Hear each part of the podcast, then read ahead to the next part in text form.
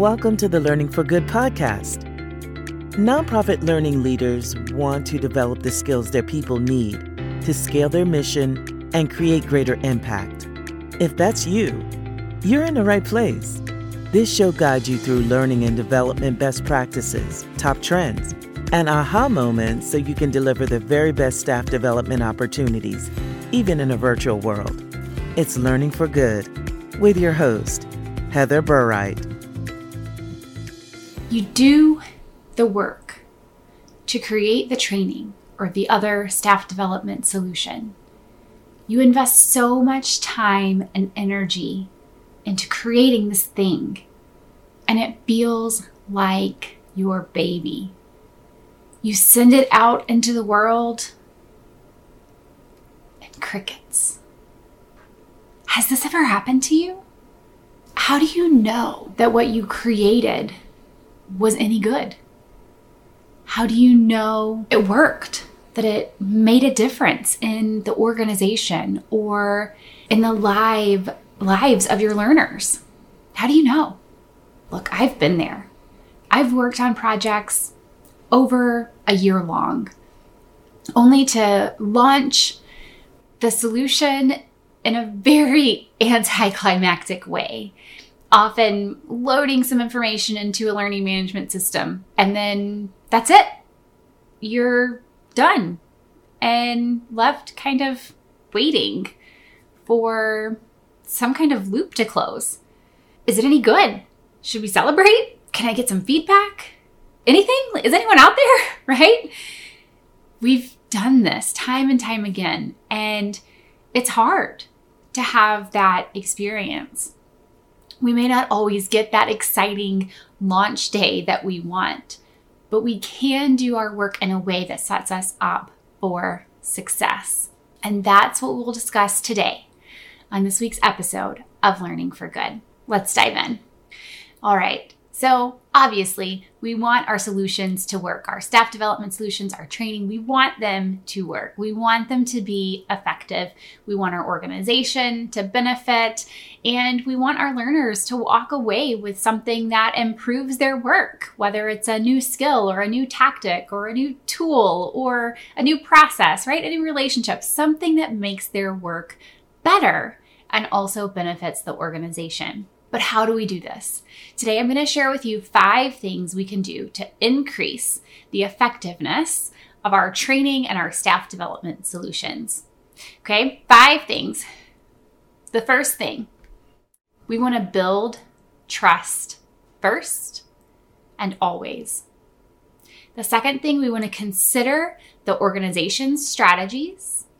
And the third thing, we want to listen to our learners. The fourth thing, we want to design solutions with those insights in mind. And the fifth thing is to evaluate and iterate. So let's talk about each of these. The first thing I said is we want to build trust first and always. Trust is essential to making anything else in the organization work. And that includes our staff development solution solutions and our training, right? So we want to make sure that anything that gets created, anything that we're offering to our learners, there is a level of trust that already exists within the organization so that that learner goes, oh, that's for me. That's going to benefit me. They had me in mind. I'm going to do good. I'm going to get better. I'm going to have some self-improvement because I'm attending this training, because they have me in mind. They're looking out for me, right? So we want to build that trust first and always. It's a it's a continuation uh, thing. We don't ever stop building trust. We need to constantly be building trust with our learners. So that's the first thing. The second thing is to consider the organization's strategies. Now, something is driving this project. Something is driving the need for a training or a staff development solution. What is that thing that is driving the project? We can often find this in our organization's strategies. So we may want to go back and look at the strategic plan. We may want to take a look at other uh, strategic projects that are happening within the organization. We want to make sure that there is something important, something strategic that is driving the need for this particular solution. When we do that, we're going we're making sure that the solution will be relevant to our organization and to our audience, and uh, it's going to be strategic. It's going to have that strategic support. The third thing we're going to do is listen to our learners. So this is important too, and part of building trust, definitely, but we want to hear from them. What is it that our learners are experiencing? What is their day-to-day like? What challenges are they facing? What skills or experiences are they bringing that will benefit them in this learning process? We want to do this because we can create a training that builds on the skills that they already have, that fits within their day-to-day experience, and that helps to remove those barriers from the challenges that they are facing. So when we listen to our learners, it sets us up for the rest of the project.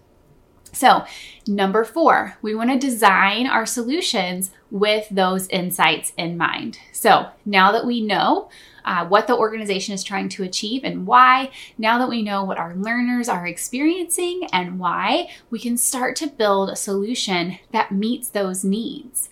And so everything we do, everything we create will point back to what we learned. These are the organization's strategies. This is why we're doing the things that we're doing. This will help our organization achieve those goals. This is what the learner is experiencing. These are the skills they're bringing that we're going to build upon.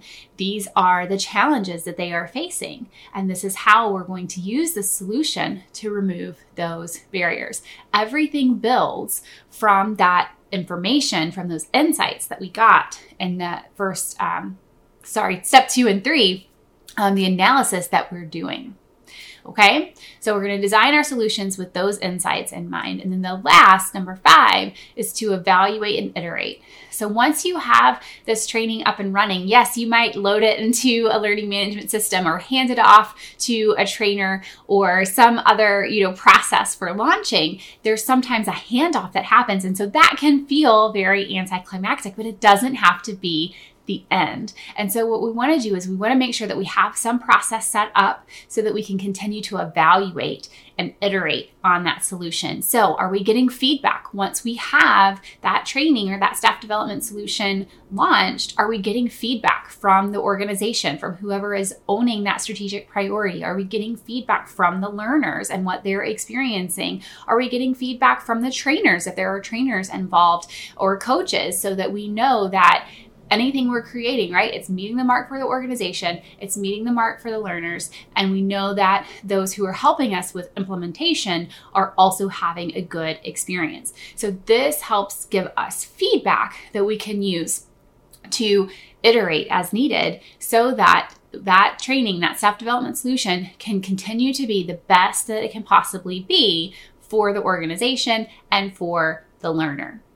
So these five tips: build trust first and always, consider your organization's strategies, listen to your learners, design your solutions with those insights in mind, and then evaluate and iterate. These five tips can help set your training and your staff development solutions up for success. And they're pretty easy to implement within your organization. But if you want support with this process from start to finish, my team is here for you. We'd love to help you create the exact solutions that you need to achieve your organization's staff development goals. All right, friends, was this episode helpful for you? Leave a review and let me know. That's how I know what content resonates with you most. Do you know someone else in the field who would benefit from this episode? Share it with them so that someone else in our field can also hear these tips. Want more content like this? Go ahead and hit subscribe. I look forward to seeing you next time on Learning for Good. Thanks for listening to the Learning for Good podcast. If you enjoyed this episode, we'd appreciate your support. Stay connected by subscribing anywhere you listen to podcasts. Leave us a five-star rating and review, and share the Learning for Good podcast with your community on social media.